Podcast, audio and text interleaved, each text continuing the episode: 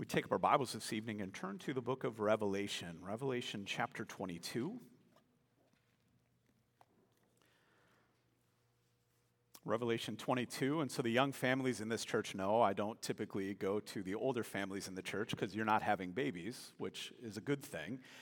But there is that sense where when I go, I love to, to look up what names mean. And so typically I'll bring a reading that first visit, uh, this time with my wife, who I've learned not to take on new baby visits because she might not be very ready to hand over a baby. And so I will keep track of that in the future. But but looking at the name Brooklyn, and we take that thought right back to maybe New York City, and so Brooklyn, and or Small Creek or Gentle Creek in that way. But but really, we get to play Dutch a little bit today and say, here is from Brooklyn within the Netherlands, which means broken land. And so, with that, then comes an understanding not that that's what you're going to go, well, your name means broken land, but, but we get to explain not only what we see in that name, but also here in Revelation 22 to say, what does God do about that? And so, for New Yorkers, they had to build a bunch of bridges so that they could get to all of the dry places. But the Lord is going to do something far better, more awesome. And so we don't always think about it, that we, we get into the day by day and, and we're so stuck and focused on this isn't right or I don't like this or I, am bristling about any number of things, preferences and the like, and, and we lose sight of where we're going. It's like kids complaining about the, the trip somewhere, and you're just like, but this is where we're going. I mean, could you imagine, hey, we're going to go to Disney World, and your kids complain the whole 18 hour drive there? Maybe that's happened to you. But, but you sit there and say, where are we going? Do we, do we remember what we're doing here? Do we remember what God's working? And so it's a beautiful name to be able to speak that and say, yeah, what we see is broken, but God has promised to do something about it. And as much as we were the ones who did that, He sent His Son, and he, He's going to make it all new. He's going to fix it, and it's going to be awesome. And so that reminder to our children, and so not just to one who has that name, but to all of them to say, this is where we're going. And this is what these promises mean. And this is what mom and dad are walking in. And this is what we want you to walk into. And so that's why we're going to read from Revelation 22. Obviously, there's a ton of revelation that gets loaded here into the end, ultimately, a lot of prophecy too.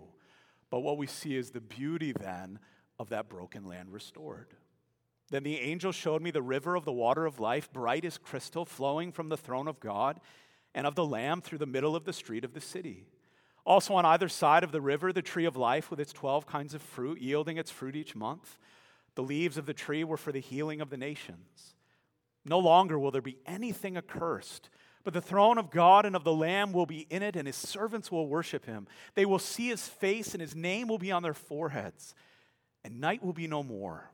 They will need no light of lamp or sun, for the Lord God will be their light, and they will reign forever and ever.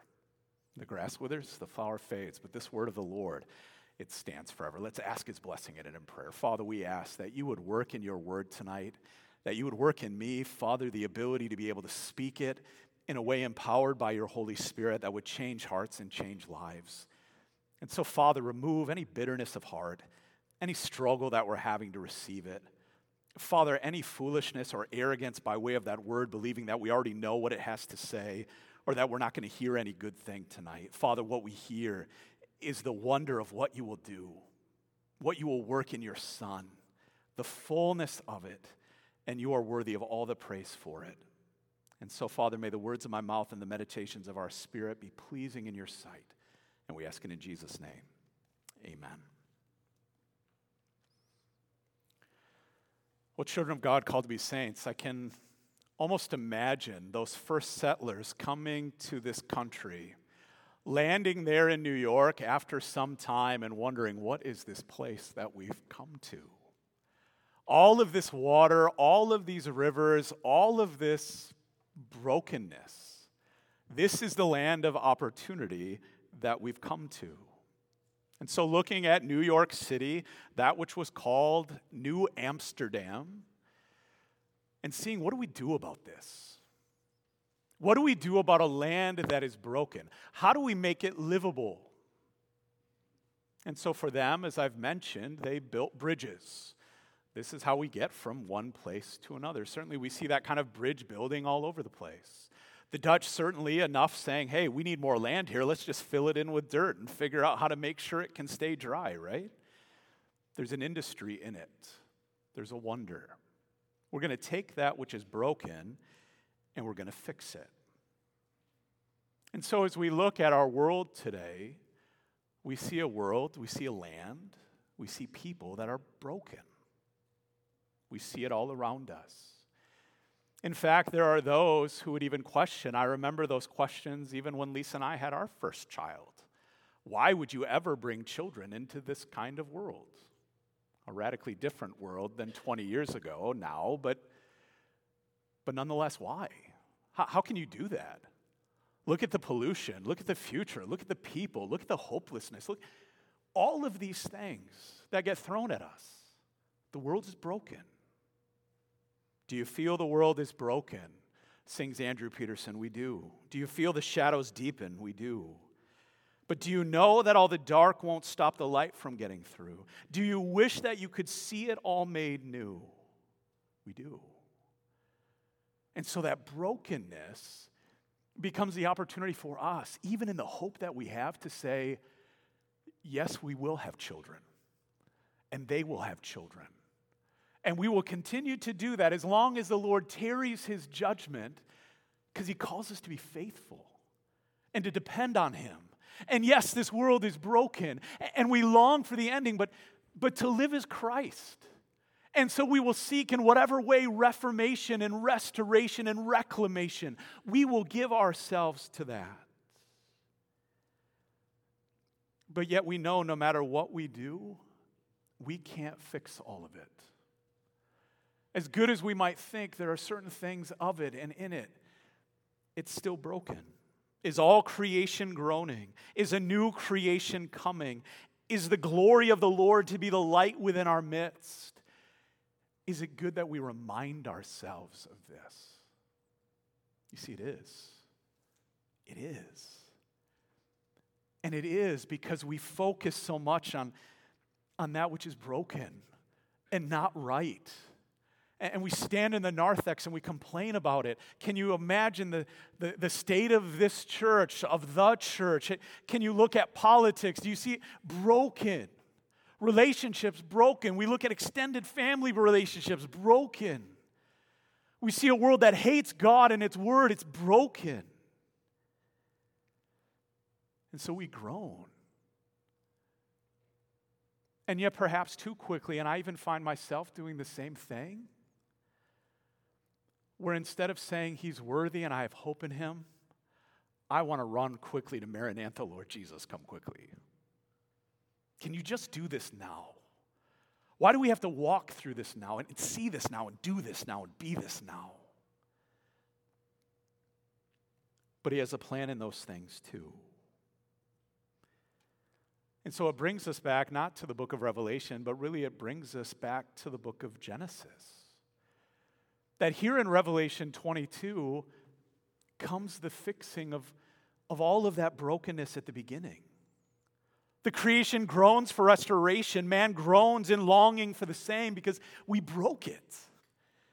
And the land is broken, and there's curse everywhere. And so we feel, in the right way, a longing for home that there would be in us no satisfaction in, in the broken things of this life that, that can't change us and can't do anything for us and that we can't take with us.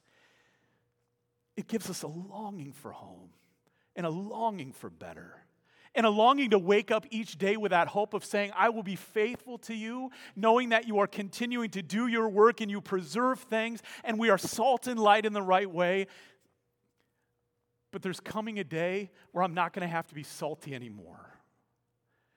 And there's going to be a day where I don't have to be the light because Jesus will be all the light. And so we live in this tension. And so as we raise up our children in this world, Brooklyn's going to see brokenness, and she'll see sin, and she'll see hurt, and she'll be hurt. And as much as parents, we want to be able to shield our children from all of that brokenness, we can't. They're going to see it, they're going to know it. But we have a great promise. That's what we hear tonight we have a great promise, even one signified in baptism, that not only will God redeem his chosen from all their sins, which is great and glorious in and of itself, but he will also be faithful to all of his promises, including restoration. He will take what is broken and he will make it whole. He will take that which is broken and he will make all things new. And so our lives are to be lived directed to that end, doing all that we can to restore and fix and reclaim. We don't redeem anything, Christ does, but nonetheless, we give ourselves to make, taking every thought captive of living in a kingdom where Christ says, as Lord, now all of it is mine but we're directed to that end. We're given longing for eternity that we would make the most of those moments. That in the lives of our children, of whom we don't know how long we have them, we don't know how long we have, of continuing to be faithful to the gospel of Christ. So, as parents, David and Miriam, you've been entrusted with the responsibility to lead Brooklyn in that. This is where we're going. This is where God's people are headed. And we long for you to come with us. And you don't get to save her. We don't get to save our kids, but we bring them before that gospel, the only thing that can save and make us new and restore us in true righteousness and holiness to a Lord and Savior who makes a new creation, even Jesus Christ. And so, in hope, the testimony of this baptism or the testimony of the gospel, in hope we share the truth of the promise of broken land being fully restored in life forevermore. And that's the picture we see in Revelation 22. And so we see in that day four things, all about life. He's working life, the fullness of what that is. And so there we will see the river of life, the tree of life, the throne of life, and the light of life. Because at the beginning was life. In the beginning, God created. He speaks all things into being. That life, who is Christ, the power of Christ, that spirit who brings all of those things visible and invisible, all of it into being. And from that life, from that place, from that source, now comes a water that God from the beginning not only makes a garden, but he provides for it in Genesis 2. A river flowed out of Eden to water the garden, and there it divided and became four rivers. And so water comes to symbolize life. Here is that promise. We need to have it. Not only do we need to drink it and, and have thirst quenched, but we need to be washed. We need to be clean. But then came sin. And there's the expulsion from the land.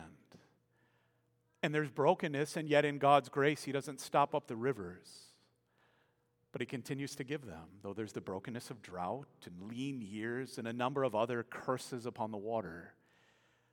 But yet, that necessity of water, the necessity of a life that flows from the Lord, now is painted throughout all of the scriptures. And yet, here the angel says, See it. See all of it in one place. See all of it in one river. There's no division anymore. There's nothing to separate it, there's nothing to break it. Verse 1 Then the angel showed me the river of the water of life. Not just a trickle, not a crick or creek, not a brook, not a stream. Here is the river of the water of life. The Lord sends that forth. This is for the blessing of my people. This is what has been given for them that they might be saved, that they might drink of it and never thirst again. Here is my abundant provision for my people. One bright as crystal. never an impurity, never wondering if that's okay to drink, bright as crystal, full of light and full of life, flowing from the source of every blessing, flowing from the throne of God and of the Lamb. That we look and we say sometimes we might question God's provision for us. Or why are these things broken? Or why is there lack? Or what? There won't be any in that day. No, it flows from the throne of God and of the Lamb. It flows from and according to the Father's will. This is exactly what you need, and not just for that moment that you see it, but for eternity. This is mine for you according to my rule. I reign over it. And I will provide for you according to his plan. This is what's been prepared for you according to his justice. I have washed you. I have done all things to draw you near to myself. Flowing from a throne, a throne where there would have been judgment, where there would have been a lamb who was slain, and a river pouring forth from that so that we could be washed clean and find life in the water he provides. And so it's not just a promise now of that longing of, of looking to, to broken land in the Old Testament and saying, Where is the water? That's why Israel is always moving, always needing this thing from the Lord. And so he leads them. Now he's saying, It's always here. You will never see that brokenness again the joy of the fulfillment of the prophecy. Zechariah 14:8 On that day living waters shall flow out of Jerusalem, half of them to the eastern sea and half of them to the western sea. It shall continue in summer as in winter. The Lord provides a better promise. One stream, one river Ezekiel 47, then he brought me back to the door of the temple, and behold, water was issuing from behold the threshold of the temple toward the east, for the temple faced east. The water was flowing down from below the south end of the threshold to the south of the altar. Then he brought me out by way of the north gate and led me around to the outside of the outer gate toward the east. And behold, the water was trickling out on the south side. Here is the abundance of his blessing now in the presence of his people through the middle of the street of the city. That there it flowed from Eden into the garden. And now here is a river in the midst of the city that waters a new garden. And it flows to make it all lush and all green. And the Lord will remain forever in her midst. If your Bibles are open, look back to Revelation 21. Because here's this picture now of what he makes, and he says, I'm going to care for it. Then I saw a new heaven and a new earth, for the first heaven and the first earth had passed away, and the sea was no more. And I saw the holy city, New Jerusalem, coming down out of heaven from God, prepared as a bride, adorned for her husband. And I heard a loud voice from the throne saying, Behold, look at this, see this. The dwelling place of God is with man. He will dwell with them, and they will be his people, and God himself will be them as their God. He will wipe away every tear from their eyes, and death shall be no more. Neither shall there be mourning, nor crying, nor pain anymore, for the former things have passed away. And he who is seated on the throne said, Behold, I am making all things new. And the wonder of that river is that it doesn't flow out of the city. There will be no other division. There's no other place that it needs to go because all the redeemed are already found there. This is for you. This is what I've given for you. Even sacramental language, as it were.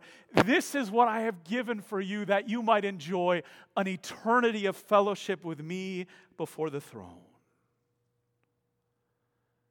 So I ask you tonight will you be found there? Because Jesus too speaks of that water that He is that water, He is that life there in the midst of the city. But what has He said?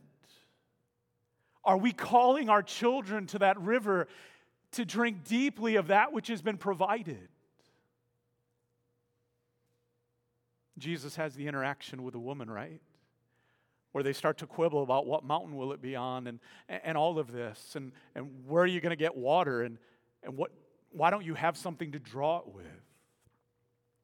John 4, Jesus said to her, Everyone who drinks of this water will be thirsty again, but whoever drinks of the water that I will give him will never be thirsty again. The water that I will give him will become in him a spring of water welling up to eternal life. We find ourselves having a place within that river to be in Christ, to never be thirsty again, because he has granted us that life in his presence, that life in him. Will you be found there? Are we asking our children, have you drunk deeply of Christ? Have you been washed in his blood? Have you claimed the promises that have been placed upon you? There is a river of life. And there will also be a tree of life, because also, verse 2b, on the other side of the river, the tree of life. And so now this vision that John is given begins to, to build itself like a stack of Legos. Here's the rest. And here's all of it in real time. Because in the beginning, there was a tree too a tree of life there in the midst of the garden. Genesis 2, verse 9. And out of the ground the Lord made to spring up, interesting language, every tree that is pleasant to the sight and good for food. The tree of life was in the midst of the garden, and the tree of the knowledge of good and evil. This was always his way. Here is this tree. Here will be that reference to Christ, even there in your midst, to take from him and eat and never die, to have life. And yet, Adam and Eve, seduced by the serpent, have no desire for that tree, but they have every desire for the tree that God said, no. And in eating that tree comes curse. And so, fruit from the beginning that was deigned to be good was now cursed. Cursed the moment they put their lips to it and ate. Then the Lord God said, Genesis 3:22, behold the man has become like one of us in knowing good and evil. Now lest he reach out his hand and take also from the tree of life and eat and live forever. Therefore the Lord God sent him out of the garden of Eden to work the ground from which he had been taken. He drove out the man at the east of the garden of Eden and placed the cherubim and a flaming sword that turned every way to guard the way to the tree of life. And we look at this scene and we hurt because we're like, What's left? Man is only cursed. Dying, you will die. Did you hear it? To guard the way to the tree of life. Not to remove it, not to take away access forever. He still provides hope for his people. And so I have to guard this because in sin you may not take of this. But in being washed in that river, in being blessed in the tree of life, you may eat and live and never die. And so there is the tree of life with its 12 kinds of fruit, yielding its fruit each month. It's another picture, just like the river of abundance. Here is the life that is found in him. Here is the blessing that is found. Life comes from God. He nourishes it, He cares for it in every season. And we know that now in Christ. But how much more in that last day, in that eternity to come, yielding its fruit every month without fail. Because it's His goodness shown. An abundant supply of every good and perfect gift and provision forever. And the leaves of it. We're not even talking fruit anymore. And the leaves of the tree were for the healing of the nation even the very promise of that fruit and the blessing of it is for the healing of the nations, that we would go and say, There is a tree and there is access to it, and He will provide all of our needs in Christ Jesus. Here it is. We're not waiting for that last day for those leaves to heal us, those are ours now in Christ. Those leaves are victory in such a more full and awesome way than the palms waved on Palm Sunday that resolve and crucify him cries later that week. No, leaves of victory. Christ is overcome and is victorious. Palms of victory and crowns of glory that we will wear as the Lord in that tree has worked goodness and glory for his people that we ought to be very glad about now. His provision. Here is that which has been provided for the blessing and an enjoyment of a people who lived in a broken land and never knew lack but now in that day we'll only know abundance, forever abundance, and enjoyment and blessing in dwelling in all that that land will provide. And yet, how are we to know that blessing? Because we can't just say, young people, well, I had water put on my head, and therefore it's mine. Or I've heard of eternal life since I was that must be mine. No, we have to take it. Adam and Eve sin and they take it. And in being new, we are to take and eat, to partake in Christ, to take unto ourselves the blessing provided by way of the life that He has given, by way of the sacrifice that He has offered, so that even as we just sang, that He would feed us till we want no more which is why he says in John 6, I am the bread of life. Your fathers ate manna in the wilderness and they died. Gift of God and they died. This is the bread that comes down from heaven, so that one may eat of it and not die. I am the living bread that came down from heaven, and if anyone eats this bread, he will live forever. And the bread that I will give for the life of the world is my flesh. Here is the fruit of Christ given for you in goodness now, in a never ending abundance then. Have you tasted and seen that the Lord is good? Not taking from him that which he says is not yours, but taking that which he has freely offered you in Christ. For there is the river of life, and there is the tree of life, and there is the throne of life. Because in the beginning, there was a fight about a throne, wasn't there? And you say, well, you don't read that in Genesis 3, right? That's exactly what you read in Genesis 3. Did God really say to you, do you really have to submit yourself to Him? Do you really not know better? It's always been a battle over the throne. That's why Satan was cast out of heaven. It's always been a battle about the throne. And there is only one who sits on the throne.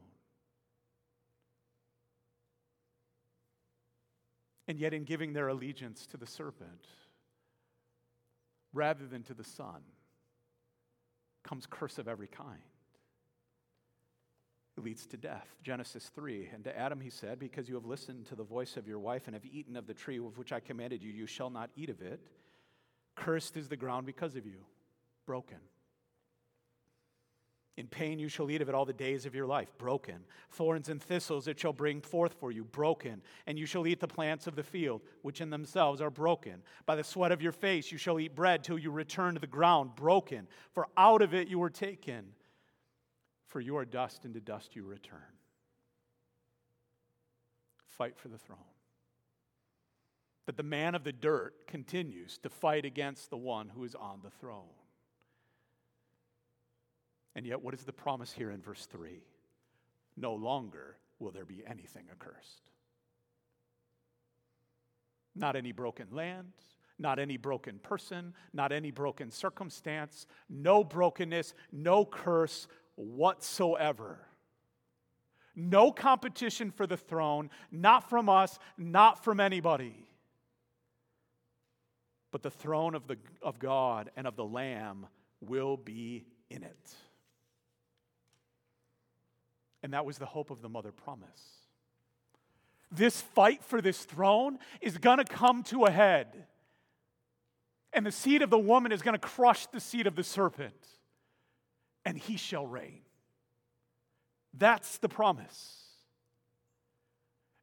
And so, after that promise, what does Adam do? Well, he calls his wife's name Eve, Genesis 3:20. Hear it, what a name. We're talking about a name. Here's another one, Eve. Why? Because she was the mother of all living. He's not sitting there saying the mother of all that is broken, all that is cursed, all that is death. No, you will bring life. You will be faithful to your promise. You will make a way to fix that which is broken. And he does it in verse 21. And the Lord God made for Adam and his wife garments of skin and clothed them. This is what I will do to provide for your brokenness. This is what I can do because I reign, because I rule, because my plan always wins the day.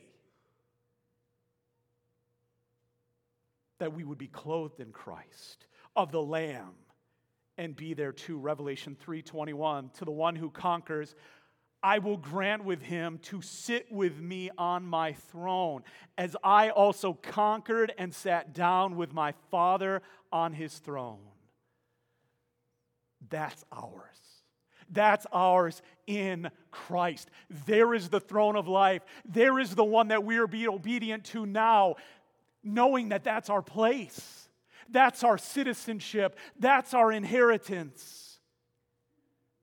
And his servants will worship him. They will worship him.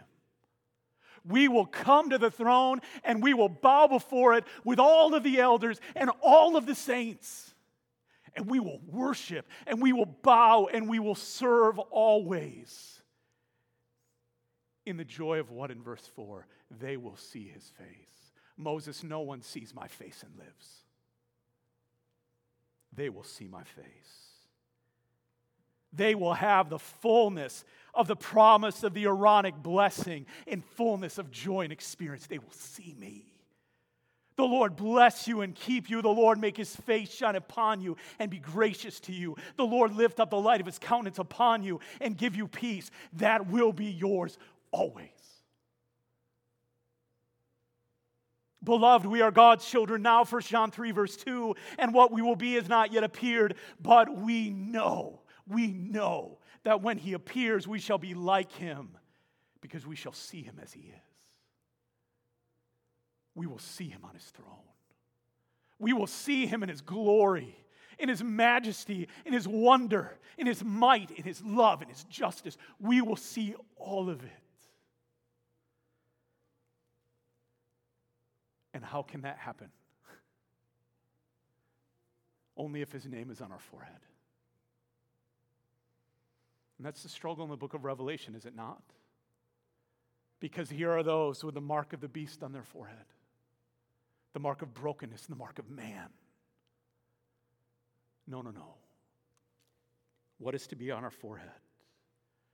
As those who have been made a kingdom and priests to reign with him on the throne. Exodus 28 You shall make a plate of pure gold and engrave on it like the engraving of a signet, holy to the Lord. And you shall fasten it on the turban by a cord of blue, and it shall be on the front of the turban. It shall be on Aaron's forehead. The one thing he sees. This is my identity as I look even upon this small bit of your glory, holy to the Lord and Aaron shall bear any guilt from the holy things that the people of Israel consecrate as their holy gifts. It shall regularly be on his forehead that they may be accepted before the Lord. And what he's saying is in this place and before this throne, the whole of this redeemed and restored people who have been made new will offer the sacrifice of a priest, not in bloody sacrifice, but as a kingdom of priests to reign and to rule and to serve the Son. That that new Jerusalem would be a place where every act is one in submission to the throne, glad submission, never ending submission in perfect service to an Almighty God, which will always be rendered no longer in brokenness or in darkness or in curse, but there where is present the light of life always. And that in the last place, look again at verse 5. Because God is light. And it's his first creative act. Let there be light. And there was. God speaks light into the existence of the creation. And God saw that the light was good. And so he separated the light from the darkness. And he called the light day, and the darkness he called night. And there was evening, and there was morning, day one, the first day. And so there's more to be accomplished then. But then there was darkness yet. And it came to bear in sin and death. And so, for God to recreate all things and to make all things new, He does this day one. And there aren't any more days. He's done all the work. And all there is, day one, is light and joy and peace and wonder and happiness forever. Just one day, verse 5, and night will be no more everlasting day. Matthew 6, the eye is the lamp of the body. So if your eye is healthy, your whole body will be full of light. But if your eye is bad, your whole body will be full of darkness. If then the light in you is darkness, how great is that darkness? And he says, I have sent Christ to remove that darkness. You are no longer darkness. You are light in the Lord. Walk as children of light. Verse Ephesians 5, 8, and 9. For at one time you were darkness, but now you are light in the Lord. Walk as children of light, for the fruit of light is found in all that is good and right and true, which says what? Everything will be good and right and true. And they will need no light of lamp or sun, for the Lord God will be their light. Look ahead, Bibles open to verses 23 through 27 of chapter 21 and the city has no need of sun or moon to shine on it, for the glory of God gives it light, and its lamp is the Lamb. By its light, the nations walk, and the kings of the earth will bring their glory into it. Its gates will never be shut by day, and there will be no night there. They will bring into it the glory and the honor of the nations, but nothing unclean will ever enter it, nor anyone who does what is detestable or false, but only those who are written in the Lamb's book of life. He is our light, He will be our light.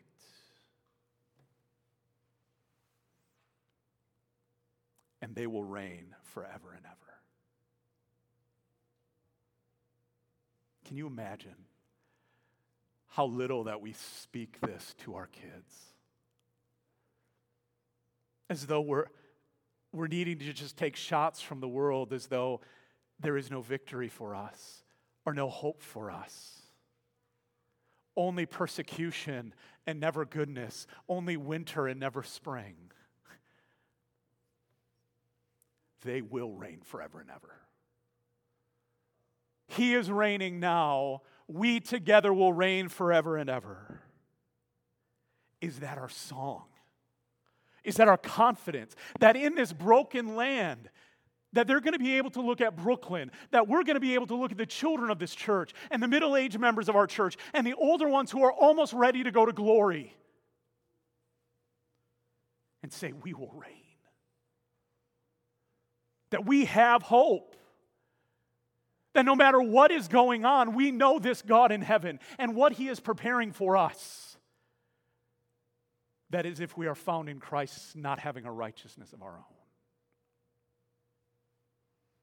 Is that our song? And that becomes the song of the book of Revelation. Revelation 5, 9, and 10. And they sang a new song saying, Worthy are you to take the scroll and to open its seals, for you were slain, and by your blood you ransomed people for God from every tribe and language and people and nation. And you have made them a kingdom and priests to our God, and they shall reign on the earth. New heavens, new earth. But we are heirs to a glorious inheritance now, prince and princesses of the King. Is it our song? Do we believe that? Revelation 5, 12, and 13. Worthy is the Lamb who was slain to receive power and wealth and wisdom and might and honor and glory and blessing. And I heard every creature in heaven and on earth and under the earth and in the sea, and all that is in them saying, To him, to him who sits on the throne and to the Lamb, be blessing and honor and glory and might forever and ever. Do we believe it? Is he worthy? Is he worthy enough to suffer for and to be persecuted for and to live a life of faithfulness for and to insist on these things of our children, even amongst the mockery of the world? Because we know who the king is and we know who the river is, and we know who the tree is, and we know in whom our blessing is found and our healing is found. And because we know whose throne we bow before, and because we know and long for the light that we will enter into. Because that day is coming soon. And I say this in a rather impassioned way, certainly because that's a bit of how my personality tends. But because if you're hearing this word, it means that day will come. It is our hope. And when that day comes, there will be separation. There will be no unclean thing there. There will be no darkness there. There will be no sin, no unredeemed sinner there. No, there are trumpets that will be blown. There is prophecy that will be fulfilled. And what should be ringing forth from our voices this from Revelation 11 15? Then the seventh angel blew his trumpet, and there were loud voices in heaven saying, The kingdom of this world has become the kingdom of our Lord and of his Christ, and he shall reign forever and ever. This, brothers and sisters, is the hope we share with children who have great promises. This is what he says he will do. What he is doing, what he will do.